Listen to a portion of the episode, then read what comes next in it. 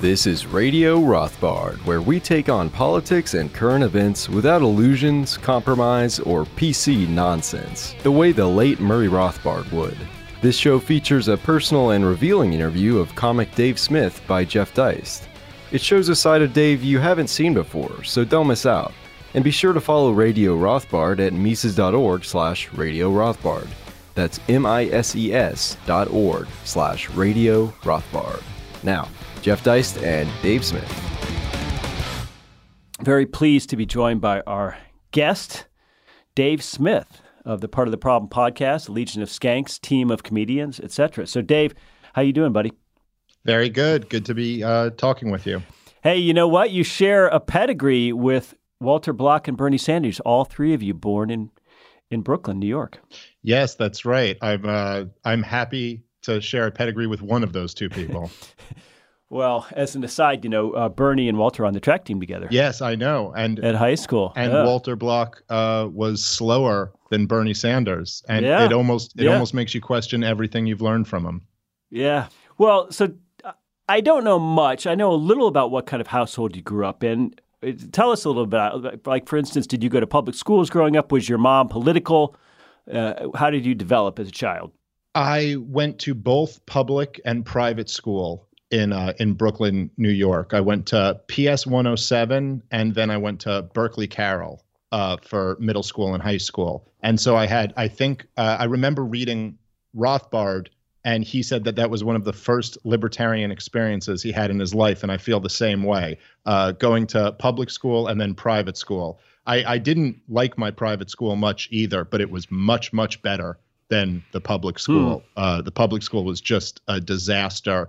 Um, I actually remember, I, I still have a vivid memory of my third grade teacher uh, giving the entire class all of the answers for the standardized tests that we were taking, the citywide tests at the time. She would just tell us the answers, just straight up give them to us. There were abusive teachers, they're just really horrible environment. I learned nothing while I was there. And for all of the problems that my private school had, it was not nearly as bad. I, I feel about private school teachers the way Donald Trump feels about Mexicans coming into our country.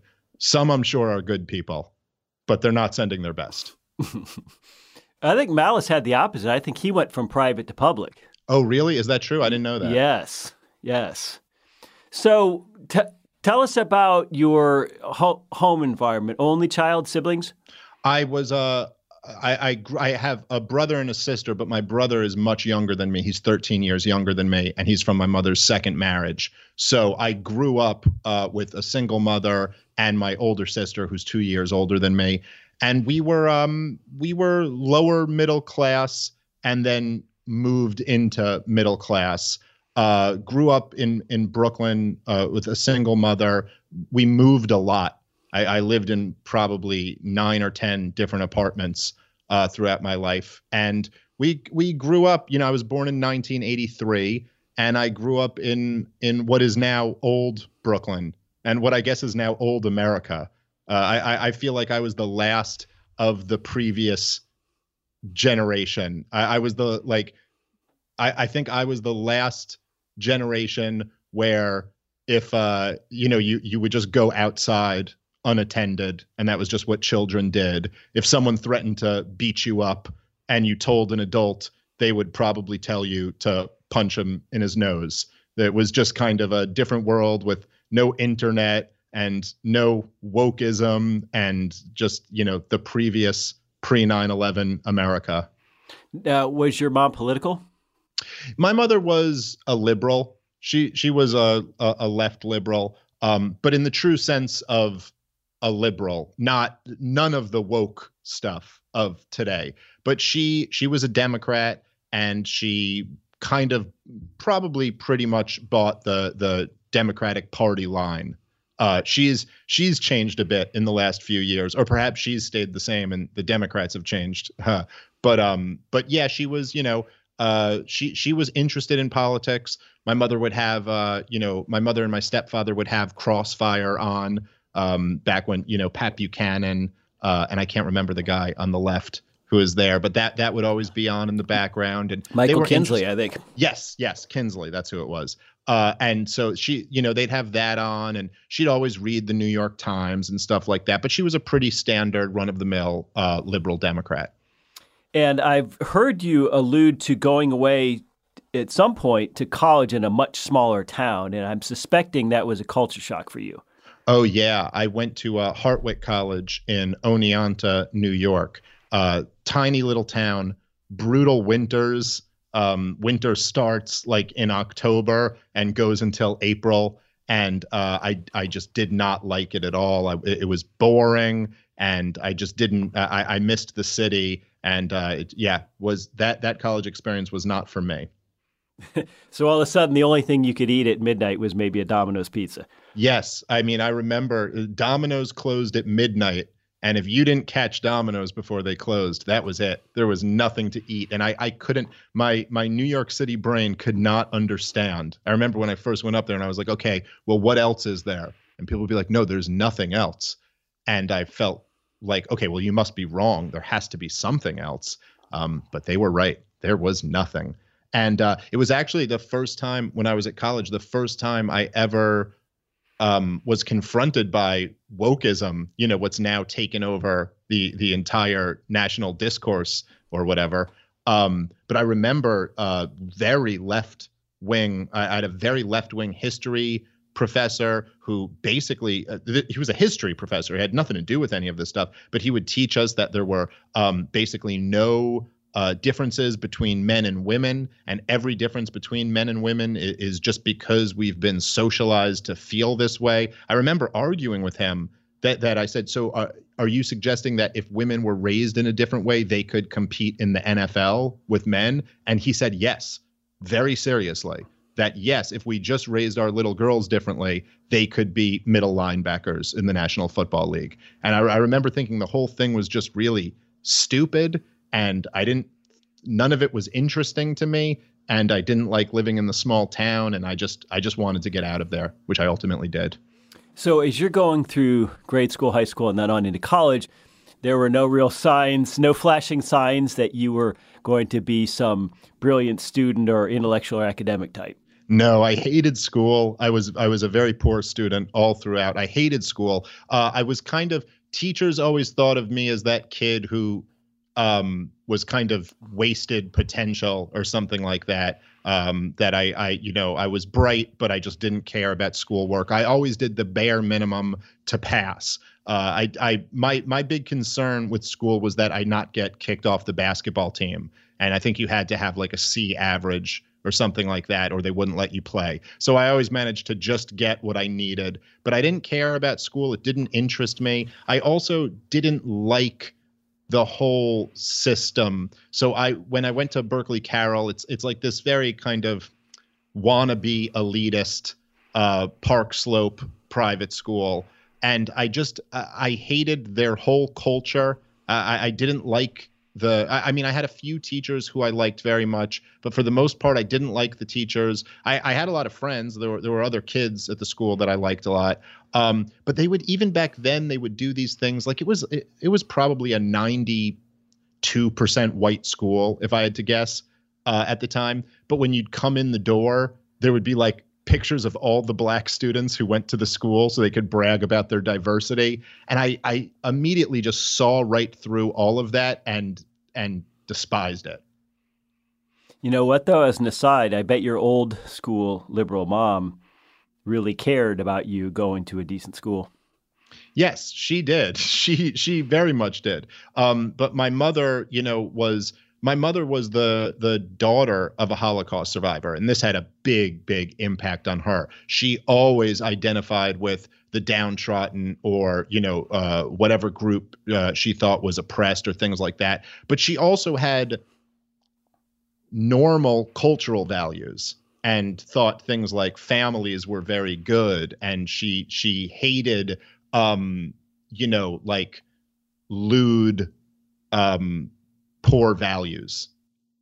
Well, I want to ask you this: when you began your career in New York City, that seems to those of us outside your profession that's sort of the epicenter of comedy stand up. And you've lived there a long time. You've been in Manhattan most recently. With everything going on in 2020, you've at least considered leaving. I mean, doesn't isn't that awfully tough for you, a New York guy, both professionally and culturally? Yeah, it's it's very tough um, for me. I'm I'm truly heartbroken over what's happened to to New York City, and um, I uh, it's it's to me nothing short of a tragedy. I think New York City is an amazing city. I know a lot of uh, a lot of libertarians and small government types uh, think of it as as this hellhole. But I love New York City. I love the pe- uh, I love the people, and I love the culture. I love the museums and the restaurants and the theater and everything. I just think it's a great place. Um, but I have a two year old daughter, and I don't want to raise her around heroin addicts. Um, and uh, I, I, just don't. I, I'd rather her be in a nice house with a, a nice backyard in a good neighborhood and so you know that's uh as much as I do, I am fond of a lot of aspects of New York City. That's it, it was time for me to get out. Well, I've read in one interview with you, and there's not very many interviews of you, by the way. Um, you, you know, you describe yourself as a young guy with sort of standard boilerplate left wing perspectives, and so, like all good Brooklynites, you disliked George W. Bush who's probably the first president when you were becoming really conscious of all this stuff. But maybe you disliked him for the wrong reasons. I don't know. No, I actually George W. Bush I, I disliked for the right reasons. And I was just kind of standard a standard left leaning guy. I mean, I, I, I didn't really know much about politics. Um, but I, you know, I probably would have uh, gone along with like, well, obviously we should tax rich people and give some of the money to not so rich people. I mean, what are you, a bad person? Who wouldn't want to do that? Or, you know, we should have a higher minimum wage because, yeah, don't you care about what, you know, poor people who work make? You know, just not really thinking these things through, but just kind of coming to the what seemed obvious left liberal perspective. But George W. Bush was a different story. I I was 18 uh, on 9/11, and I it had a big effect on me. I, I I stood on Flatbush Avenue and watched people covered in debris who had walked over the uh, the Brooklyn Bridge and come back because all the subways were shut down. So they were just kind of flooding uh, up Flatbush Avenue. And and I was really, you know, I was 18 and I kind of thought, oh man, like maybe they're gonna, you know, bring back the draft and may- maybe we're gonna be in crazy wars and and George W. Bush came to New York City, uh, I think a week later or so, and said, you know, his famous line that I hear you, Washington hears you, and pretty sure the people who knocked down this tower are going to hear from you. And I was all in.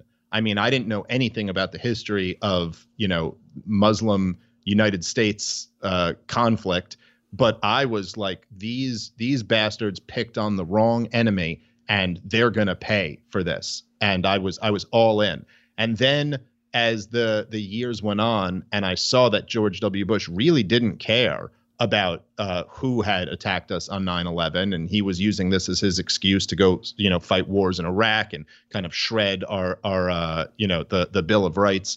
Um, and then when he finally said that he really didn't care about getting Osama bin Laden. It was a couple years later. Some reporter asked him about, you know, well, you know, we still haven't gotten Osama bin Laden. He said, I don't really think about it that much. And I was furious. I was furious about that. Like I felt like he came to us in our moment of need and lied to us. And I, I really um, just I could just see through Dick Cheney and George W. Bush, and I guess as being a left liberal, it was easy to see through them. But I hated the Patriot Act. I hated the war in Iraq. I hated everything about those guys. I also hated that I thought George W. Bush was, I, I thought he was unimpressive, uh, kind of dumb, this elitist child who was just kind of gifted a silver spoon and and kind of handed the White House. I, I hated everything about him. And all of all of my uh, opinions that I had before I became a libertarian, those those are the ones that I, I probably still have with me the most. I think I was pretty much right about all of that.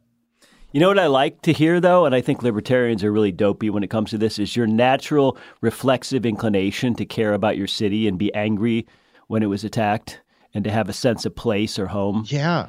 I think I think libertarians are really stupid and, and short sighted on yeah, that. Yeah, I completely agree. It's it's been infuriating to me over over the last few months. I mean, how are you not outraged by by this stuff? And so many uh, libertarians I've seen are almost like they're just dug into their preconceived bias. So they're like, well, the cops are the bad guys and the state is the bad guys. So, you know, this is somebody who's kind of upset with the state. So this group isn't so bad.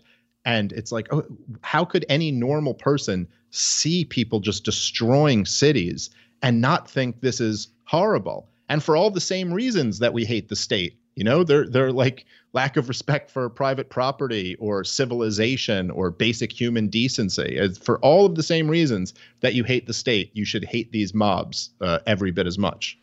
So after 9/11, you get into your 20s, and at some point you've mentioned that you came across the or were influenced by the 2008 Ron Paul presidential campaign. So talk us through that. What was your first moment, perhaps, when you felt your worldview changing a little bit? Well, it, it's so it was so random. I just I happened to be at my mother's house, and we were watching the Republican debate. I guess in late 2007, and this happened to be the Ron Paul Rudy Giuliani exchange, and mm. I was already I I already was really anti-war and I thought that the Iraq war was the issue of that election. That's what I cared about. I assumed, well, George W. Bush is, is leaving, and obviously we need to get a Democrat in there because then everything will be okay. Because at the time, if you didn't know anything about politics, it was kind like if you didn't know anything about political history, it was kind of easy to think the Democrats were the anti-war ones, even though pretty much all of them had voted for the war, at least all of them in the Senate. Um, and but it, they were positioning themselves as the anti George W. Bush, the anti-war crowd, and so I felt like I would, you know, like to see one of them win. And then I just saw this exchange between this congressman I had never heard of, named Ron Paul, and he made the anti-war case better than any Democrat I had ever heard. And you could just tell there was something. Uh, Ron Paul's authentic beliefs just pierced through the the screen. You could just tell this guy really believed what he was saying and he was only running because he really believed the things that he was saying. And I just watched him mop the floor with Rudy Giuliani. And there was something about him and I know a lot of people were influenced by this this moment, but there was something that I just really responded to in his courage I mean, one of the things that people almost forget about the the Ron Paul Giuliani moment was that the the crowd was with Giuliani. Ron Paul had no support in that crowd, and he didn't care. It meant nothing to him. Ron Paul was like, "I'm going to tell the truth, and if you guys want to boo me out of the arena, that's fine. That's on you. I'm still going to tell you the truth, and then I'll go about my day." You know, like that was his energy. And and I I immediately was like, "Who the hell is that guy?" How have I never heard of him? And I want to know more about him. And so I just started Googling Ron Paul and, and trying to read more about him. And then I watched every single Republican debate after that because I just wanted to see what else this guy said. It was it was a really interesting dynamic, uh, those debates in, in 2007 and 2008. It was a bunch of boring shills and Ron Paul on stage. So it would just be like boring guy, boring guy, boring guy, really interesting guy. And he always was saying, and, and then he started talking about free market economics. And I thought it sounded kind of crazy, but he was so good on the war question that I was like, okay, well, let me at least look into this just to see why he's wrong. And as I was looking into it to see why he was wrong, I, I was converted. Are there any particular books or articles you remember from that period? Well, I re- uh, I read the Revolution, um, but that was that that might have been you know several months later. Um, what what I started doing was I started googling, uh, you know, and and YouTubing all of this stuff and listening to Ron Paul's speeches, and then I found uh, Peter Schiff and Tom Woods and and I started listening to what some of those guys were saying. I started reading uh, some of their their articles, and then the economy crashed, and these guys had been basically predicting it, you know, perfectly. And then I I through Tom Woods, he kept talking about Murray Rothbard and the Mises Institute.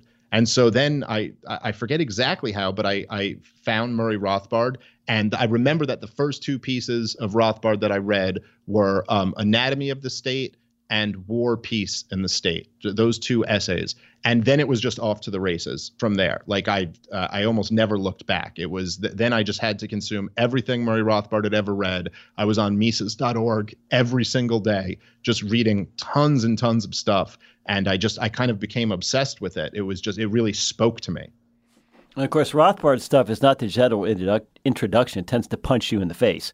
Yes, Yes, but that was for maybe it's uh my personality type, but that's what I responded to. I I I loved the stuff that just punched you. I remember back then like reading Rothbard, and there would be times where I would literally be reading it and just put it put it down in front of me and like look around and be like, wow, and go back to reading. And that's what I like to read stuff like that. That really slams you, makes this unbelievably compelling case, and uh, and and I just got obsessed uh, uh, with him and and the the Mises Institute in general. I started reading Lew Rockwell and reading all of the guys uh, at, the Mises Institute and um, and yeah, it was just it was life changing. Well, I've gotten this sense from you. I don't know you well, so I more know your public persona, but that you share. Maybe it's a Brooklyn thing. That you share Rothbard's intransigence. That you, uh, when it comes to moderation or compromise. Yeah, I'm sure there is. Uh, there's something about my personality that that that m- makes me respond to that type of stuff. But also because I think that it, to me, it's um when it comes to the subject matter that Rothbard was dealing with, it's the appropriate attitude to have. I mean, if you're if we're talking about a mass murder campaign in Iraq, why would we approach it with anything less than that energy? Yeah, absolutely. Fair enough. And so, do you consider yourself primarily a Rothbardian? Is that how you describe yourself to somebody? You asked about your politics, your economics. Well, if it's, I mean, I may not describe myself that way um, to somebody who I, I wouldn't think would know what a Rothbardian is, but I'm I'm perfectly comfortable with the label. I mean, I I think I pretty much agree with with Rothbard on everything. I mean, I don't know if it really makes sense to ever call yourself uh, a uh, you know anyone like like to call yourself sure. a Rothbardian or a Keynesian or that because obviously you take the good from them and and everybody's made mistakes. But if I was going to be associated with any one thinker, I'm quite comfortable with it being Murray Rothbard. Well, I noticed that recently you did a show on your own podcast about so-called 90s Rothbard, which always cracks me up when I hear that. You know, some people claim that he deviated rather than evolved in his principles, and you took the time to defend his more polemical and populist articles, the kind of stuff that showed up a little later, like in the Rothbard Rockwell report. Yeah, I mean, I think that particularly that article, um, which is pr- probably in uh, at least amongst left libertarians his most controversial article, the right wing populism, a paleo libertarian strategy. I, I've probably read that article a dozen times, and I think probably the first time I read it, I was like, oh, I, you know, I, I don't know. This could be a, a, problem. Maybe he shouldn't have written this. And then every time I read it, I'm a little bit more sympathetic to it. And and most recently, I read it and I'm almost like, he's just completely right. The guy is a prophet. I mean, he's right about everything.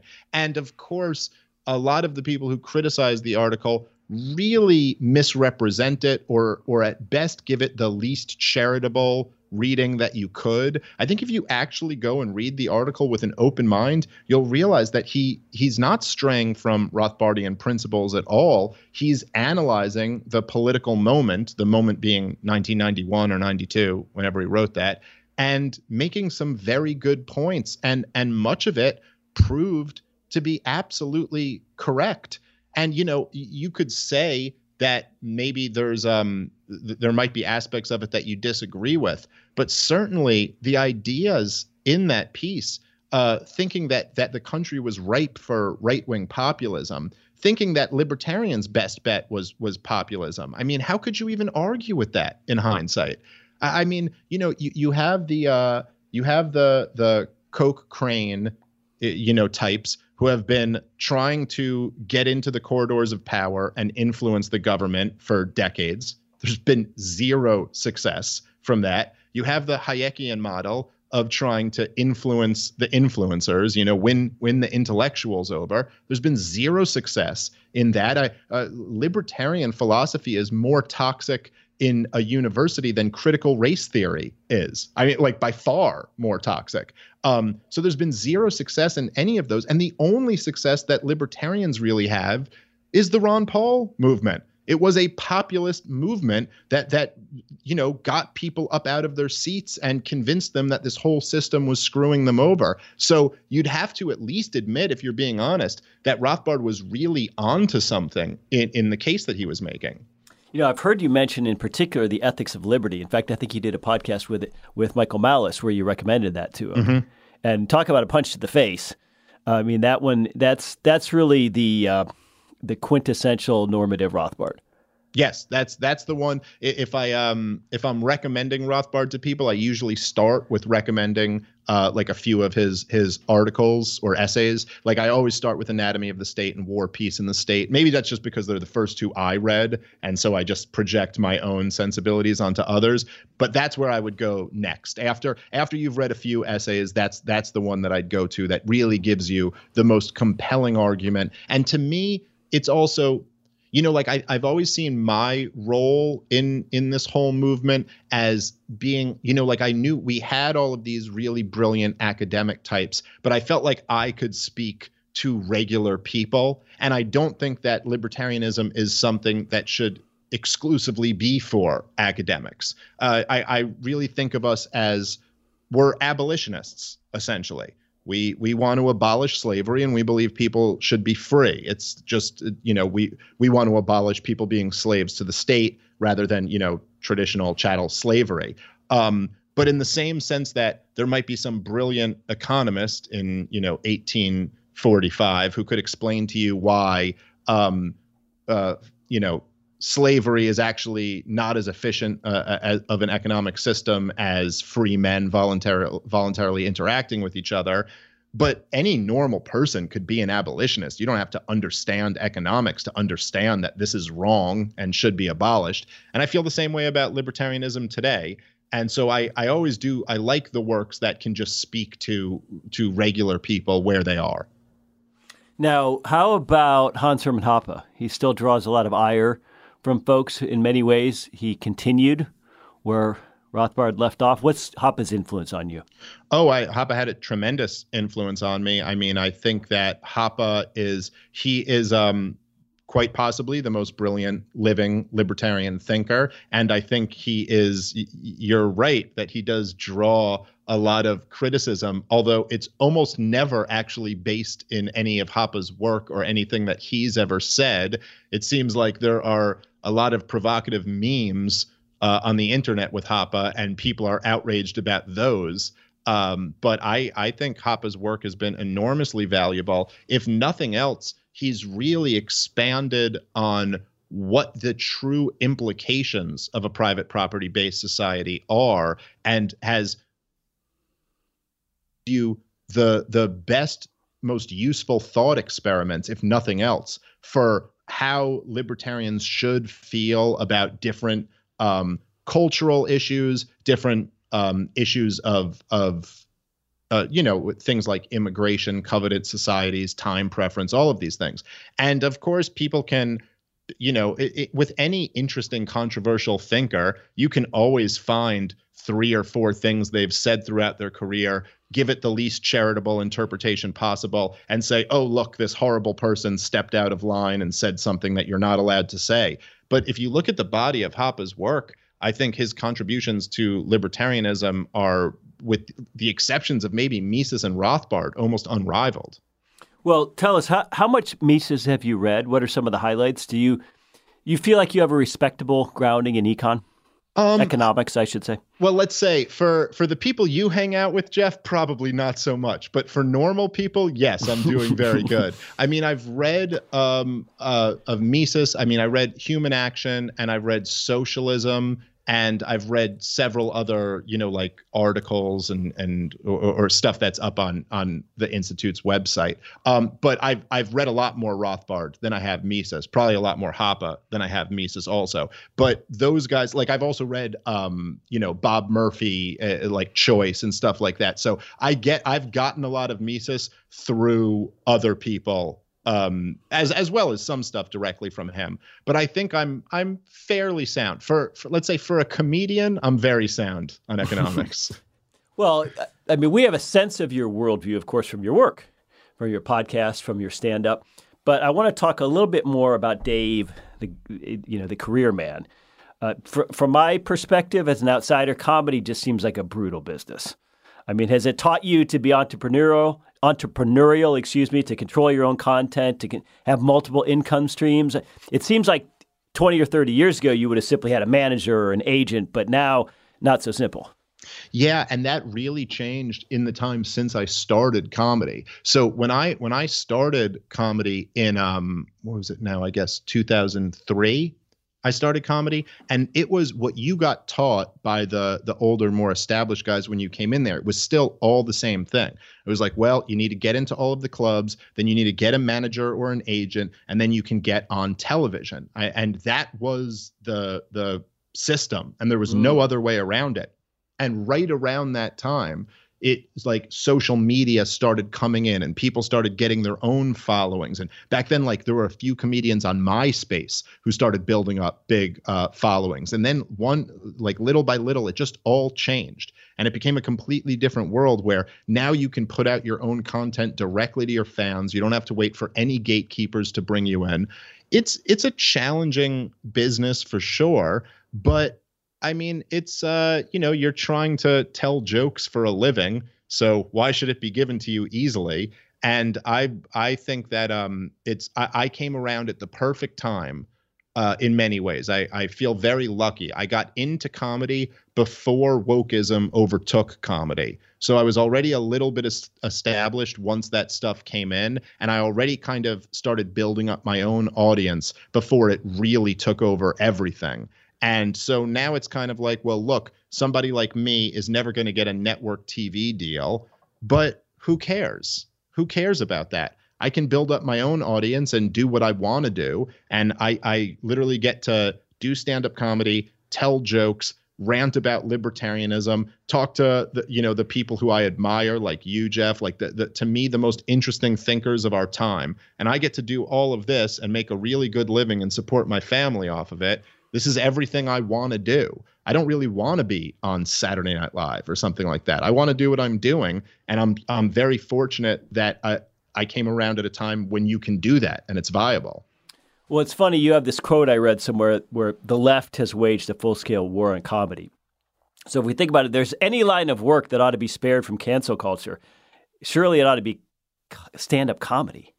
Yeah, you would you would think so. And that certainly was true when I first started stand-up comedy. This stuff was nowhere. It it you know, the wokeism, I guess, has been around and has been creeping throughout different parts of society for a while now, but it was not a, a factor in stand-up comedy. No one cared about if a joke was offensive. If you could write a really offensive joke that still made the crowd laugh, everybody respected that because that's kind of the hardest thing to do. To say something that would normally turn people off, but they'll grant you, ah, you're that's really funny, so you got us with that one but it really over the last few years particularly i'd say like from from about you know the last five years or so it's really um, you know taken over and has a huge influence. There's a huge push amongst corporate uh, you know corporate comedy world uh, comedy central netflix all of these these different you know companies to really push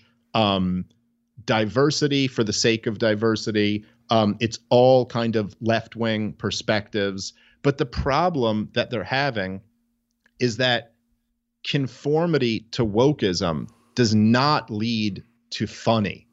It never does. And truthfully speaking, you know, if you look around the broader world of comedy, not just stand up comedy, but I mean, if you go watch an episode of The Office, you could never put this on television anymore. And this is only from, you know, seven, eight years ago or something like that. But you could never get away with putting something like that on television anymore. And so basically, the left woke types have set up parameters that all of the greatest comedians could not work within.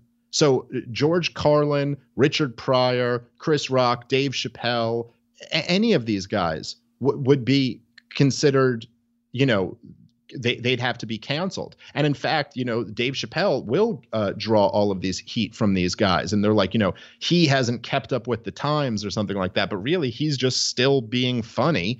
And they have a problem with that. So there's an interesting, you know, there's like this culture, but then there's also this counterculture, which I guess like I'm a part of now, where there there are a lot of people who just want funny comedians. You know, believe it or not, there's a lot of people who just look for their comedians to make them laugh and that's what they're looking for and and those people are very ripe to want to hear um, anti-woke comedy. Right, just like when we say to some kinds of celebrities, you know, shut up and dribble the ball, shut up and sing. But but here's the difference, Dave. This is interesting is that unlike actors or athletes or pop stars. We, we actually want comedians to get political. That's the tradition. People like Lenny Bruce. Yeah, absolutely. Well, I, mean, being a comedian is a slightly different thing. And I also, I don't know that anyone really believes that like anyone really believes the the shut up and dribble thing. It's not so much that even you know we don't even want like a great basketball player to to say something what we hate is that they keep just saying the same thing that everyone else is saying, and it's so boring and incorrect. And it's not like I have no problem if one of them actually had an original opinion and said something. I thought it was really interesting when Dennis Rodman was talking about North Korea. I thought it was really interesting when Kanye West was talking about Trump and criminal justice reform and all of that stuff. What I think people get sick of is someone in Hollywood or in the NBA or the NFL saying, you know what? I've got to speak up and say exactly what everyone in politics, academia, the, in Hollywood, in, in the press, what they all think. I also think that. And that's what turns people off. But to your point, yeah, comedians' whole job is to give you their point of view. I mean, obviously with the goal of being funny, but that's that's a you know, comedians can't shut up and do comedy. They have to talk in order to do comedy. So it's it's particularly absurd to expect that of comedians. Now you've always been un-PC in your approach. Do you and you've come haven't been afraid to combine your Rothbardianism, whatever we want to call it, with your act or with your podcast. Your special Libertas has some expressly political material. Is that just something that comes naturally to you, or was that ever a conscious choice? No, it really, it really, in terms of stand up, it really wasn't a conscious choice. It just started happening. I mean, I was writing, you know, I started comedy before I was a libertarian. And so I had a whole act that had nothing to do with politics. Um, but I, I became obsessed with libertarianism. I it was like all I wanted to do was just read more and more about you know uh, free markets and the history of the liberty movement and politics in general. And so it just started creeping into my act little by little. It's what I was thinking about all the time, so I'd end up writing jokes about it. And then weirdly, like you know, in the last five years or so, almost every comedian became political but they all had the most boring, you know, superficial takes. Uh, not all of them, but the majority. And so it um it it just kind of got to a point where it was like, oh man, that's like I when I put out Libertas, it was like, well, I have this whole hour of the jokes I've been making about the state of of America and the 2016 presidential race and all of this, and it it then it just made sense to put that out as an hour. Yeah, well, that's interesting, and you've also done a lot of cable news. You've appeared on Fox and CNN, and that's increased your visibility. I'm sure, no question about it. Are you ever struck though when you're on those shows by how basic and superficial things really are? Yeah, I mean, I guess I've gotten used to it at this point, but I I, I, I sure was at first. Um, I think it's something about it's like something about the Pareto distribution. Um, but the truth is that most people are unimpressive And this is true in stand up comedy. Most comedians are unimpressive. It's true in academia. Most academics are unimpressive. And uh, cable news and journalism in general is no exception. It's a very small percentage of people who are actually impressive. I mean, there's people who can get through it they can they can do the job. They're they're essentially literate in their job. They can read the teleprompter. They can do they can host a show. Um, you know they can graduate college. They, they can get through what they need to get through. But in terms of actually being an impressive thinker there's very few very very few. And so it was amazing. It, it would always feel weird and still does that it, it was it's just kind of easy to be the most interesting person on a panel Uh, all you have to do is have something interesting to say. And for God's sake, they're only giving you like a minute 30 seconds to talk. So you'd think anyone would be able to whittle it down to the most interesting thing they have to say. But then, it, and, and it, it always amazed me and, and still does when you, I'll be on one of these panels and someone, you know, they, they you're maybe going to get three questions and have 30 seconds on each question to talk. And someone will get a question and just waste just say nothing, just filler words and and basic nonsense, no real point there. And you're like, what's the point of you being here? Why do you even want to do this? Um, but it's it's shocking how many people that describes in the cable news world. It is uh, cable news is dominated by mediocre thinkers. Yeah, and as you put it, they all sound like a Bank of America ad. Yes, basically. Yeah. Um, but you were describing earlier how the industry's changed. It's not about clubs or getting on Johnny Carson anymore. So you're Dave Smith, you're trying to make a living as a comedian, but you also are a podcaster. You also go on cable news shows. You also do other people's podcasts. You do a streaming special. Uh, you have to engage heavily with social media. You have all these different ways of getting your content out there. So, I, I mean, this sounds like a, a very entrepreneurial venture, it's sort of a one man band. Yeah, exactly. Well, it was always as as you said, it was always getting on Carson. That was the big thing for uh for stand-up comedians. It was you, you get on Carson and if he likes you, you're a famous person now. And that's it. Now you will be a successful stand-up comedian. And after Carson retired, it was kind of still like, well, I guess you got to get on Leno or Letterman. I mean, there's two of them now, but you got to get on one of those. And then it was kind of like, okay, well, there's there's Conan and Letterman and and Leno, and then Leno retired, and it's like there's Fallon and these other guys, and and then it got to a point where it, this kind of happened slowly, and then all of a sudden, where you would have these things like comedians really want to get on Conan, and if you get on Conan you get to go do seven minutes of stand-up comedy and a few hundred thousand people will will see you. And that's nice but after a while the years go on and on and on and every week conan's got three or four comedians on his show. And now to say you did conan doesn't really separate you from the pack and no one re- you know even for the the 300,000 people who saw you you were just one comedian that they saw for 7 minutes. Even if they liked you they probably forgot about who you were by the next you know month they had seen seven more stand-up comedians and it just kind of didn't really move the needle at all. And then you could get on Joe Rogan's podcast where 8 million people are going to see you and they're not seeing you for 7 minutes tell some jokes. They're seeing you for 3 hours go in depth on everything about you as a person and your beliefs and your this. So it if you gain a fan from that, it's a whole different type of fan. That's someone who's like invested in you now. And then it just became a thing where it was like, oh, oh yeah, going going on a big podcast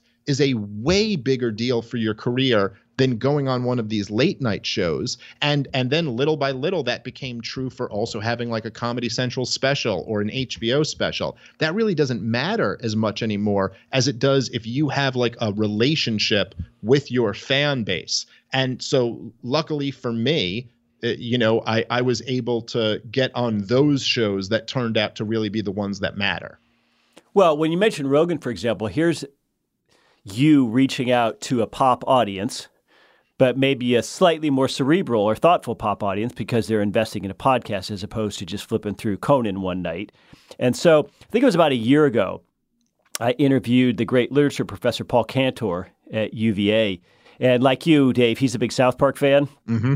And he really laments the complete takeover of pop culture by the left. So this is the opportunity for people like you to perform quite a trick, which is to engage the engage the broader public and make them think a little bit, and even get them reading or serious economics potentially. Yeah, absolutely. I mean, those people certainly are. You know, if you're talking about Rogan's crowd, it's a more thoughtful, more interesting audience than your average, you know, uh, um, television viewer for sure. But I also think there's something really interesting that happened where the the left in America, for all of their flaws, and they sure have a lot, uh, going all the way back to say like the '60s, they were at least the fun ones I, I, mean, they really were. They were the ones who would produce funny comedy and funny movies. They were the ones that you'd, you know, even like uh, um, some conservative would would have to admit, well, the left wingers are probably more fun at a party than the conservatives are.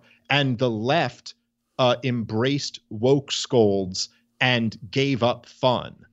And they've kind of ceded the ground of fun. And I don't mean just fun in like some degenerate sense. I just mean fun like you're allowed to tell an off color joke or something like that. And so they kind of ceded that ground. And now it's interesting that a lot of the anti woke crowd are kind of picking up uh, on that stuff. And and now you're seeing more funny comedy coming out of people criticizing the the woke scolds than anything that they can produce. So it's a real interesting dynamic where like a lot of roles have been reversed.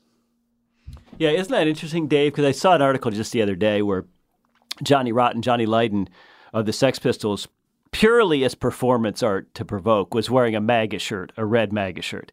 right. And so this was viewed as proof that he's gone, and he was pro Brexit a couple of years back.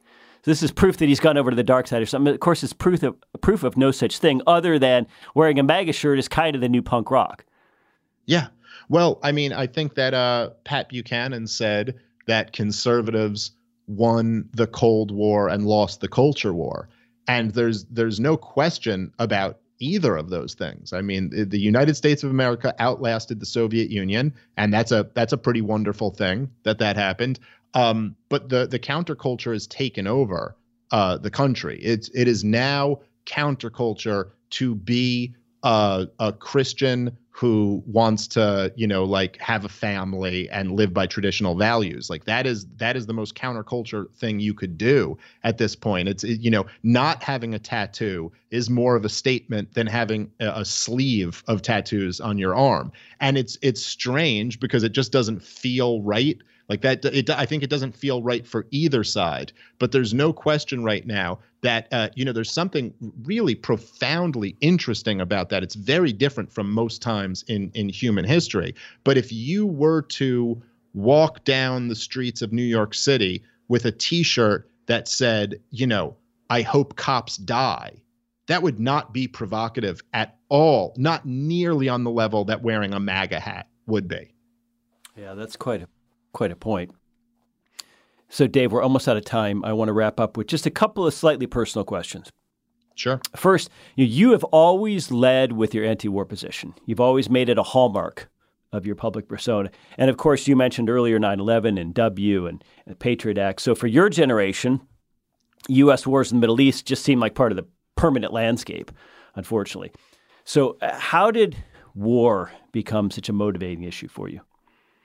Well, I think it all goes back to what I was saying about 9/11 and and the response to that. I mean, I suppose there's, you know, my family history. I mean, my my grandfather was a um, you know, was a refugee from Germany, a, a Jew who was, you know, basically born in the worst place being the worst religion you could be, you know, wrong place, wrong time type of thing. And then he enlisted in the army and fought in World War II. My stepfather fought in Vietnam. Um, so I have some veterans in my family who who you know know about the the evils of war.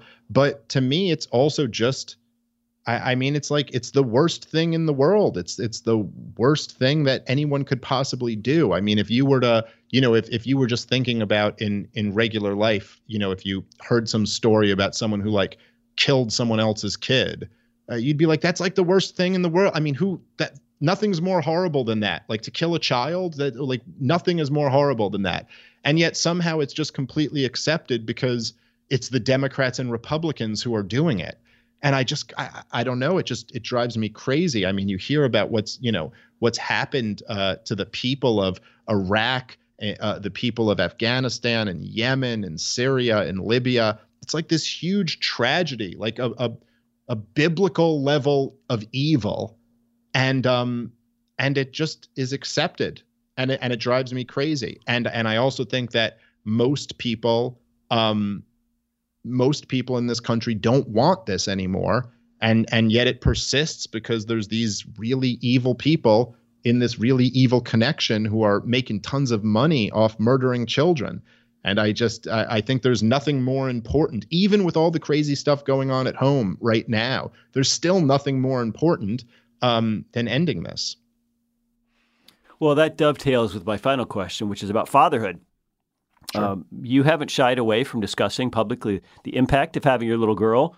Uh, you haven't shied away from the question of abortion. You haven't shied away from talking about why families matter and why we shouldn't view uh, political liberty as some sort of pie in the sky, atomized individual thing.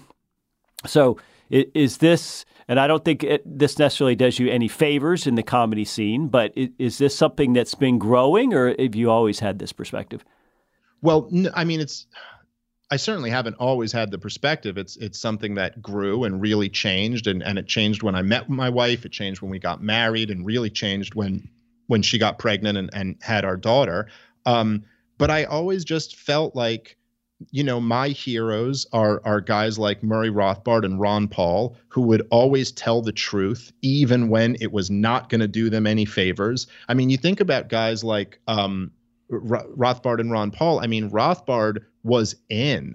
He was in with very connected, powerful people, right? Like he was the Koch brothers guy. He could have just compromised a little bit and had a much cushier life than he had but he chose not to because he wanted to tell the truth. Ron Paul was like in with Reagan and a lot of these very powerful people. He easily could have compromised and been a star of the Republican Party. I mean, if Ron Paul had just toned down the anti war stuff, he could have been like a made guy in that world. But he refused to because he wanted to tell the truth. And those are the guys that I really admire. And so I I was somebody who lived a very uh, degenerate lifestyle for a long time. I was a comedian on the road, a single guy, um, and I I did that for a while. And then I met a really great woman and settled down and got married and had a kid. And I realized that life is so much better. And what who would I be if I didn't share that with my audience, particularly like the younger men who listen to me, which are are a large portion of my audience? I mean, how could I not tell them that, that you know what? It turns out that there's something about these traditional institutions like marriage and family that are really wonderful. And you know, then you, you kind of look around and, and you realize that they're they're really um, disparaged in our culture today. And I don't think that's good. I don't think that's helpful. I don't think it's helpful that a huge percentage of children are raised in single parent households, and and and it certainly doesn't seem to work very well for a culture that would um, support liberty. So I, I just little by little, you know, as I I came to all of these conclusions, I was like, well, I'm going to say it, and um, you know, whether it's it's um, about family or God or or being pro life, uh, I just you know these are as as I had a family this is how my my thinking evolved and changed. And I don't know, I'd I'd always rather be the person who tells the truth and let the controversy come. Like that that's fine with me. I think it's um it's a more interesting, exciting existence. And I have, you know, now that I do have a daughter, um, that's that's what I'd like to to be as a role model for her. I'd, I'd like, you know, how what type of role model would I be if I was going to avoid uh, controversial issues because I was afraid of maybe being called a mean name or something. I mean, it's really it's amazing like some of the positions that that are controversial positions that people take that we think of as being kind of courageous, but really, you know, historically speaking, there's not that much courage involved. I mean, what's going to happen? Someone on Twitter will call you a mean name, or worst case scenario, I get my YouTube channel banned or something. I mean, okay, it's not like I, I, really have to be worried about being shot in the public square or something. And if other people could speak up when that was really the concern, I think I should be, I should have enough courage to just tell the truth. Very well said, Dave. And I want to thank you for your time today. It was a great conversation and it's very much appreciated. Oh, thank you, Jeff. I uh, I enjoyed it, and I, I hope this comes out good.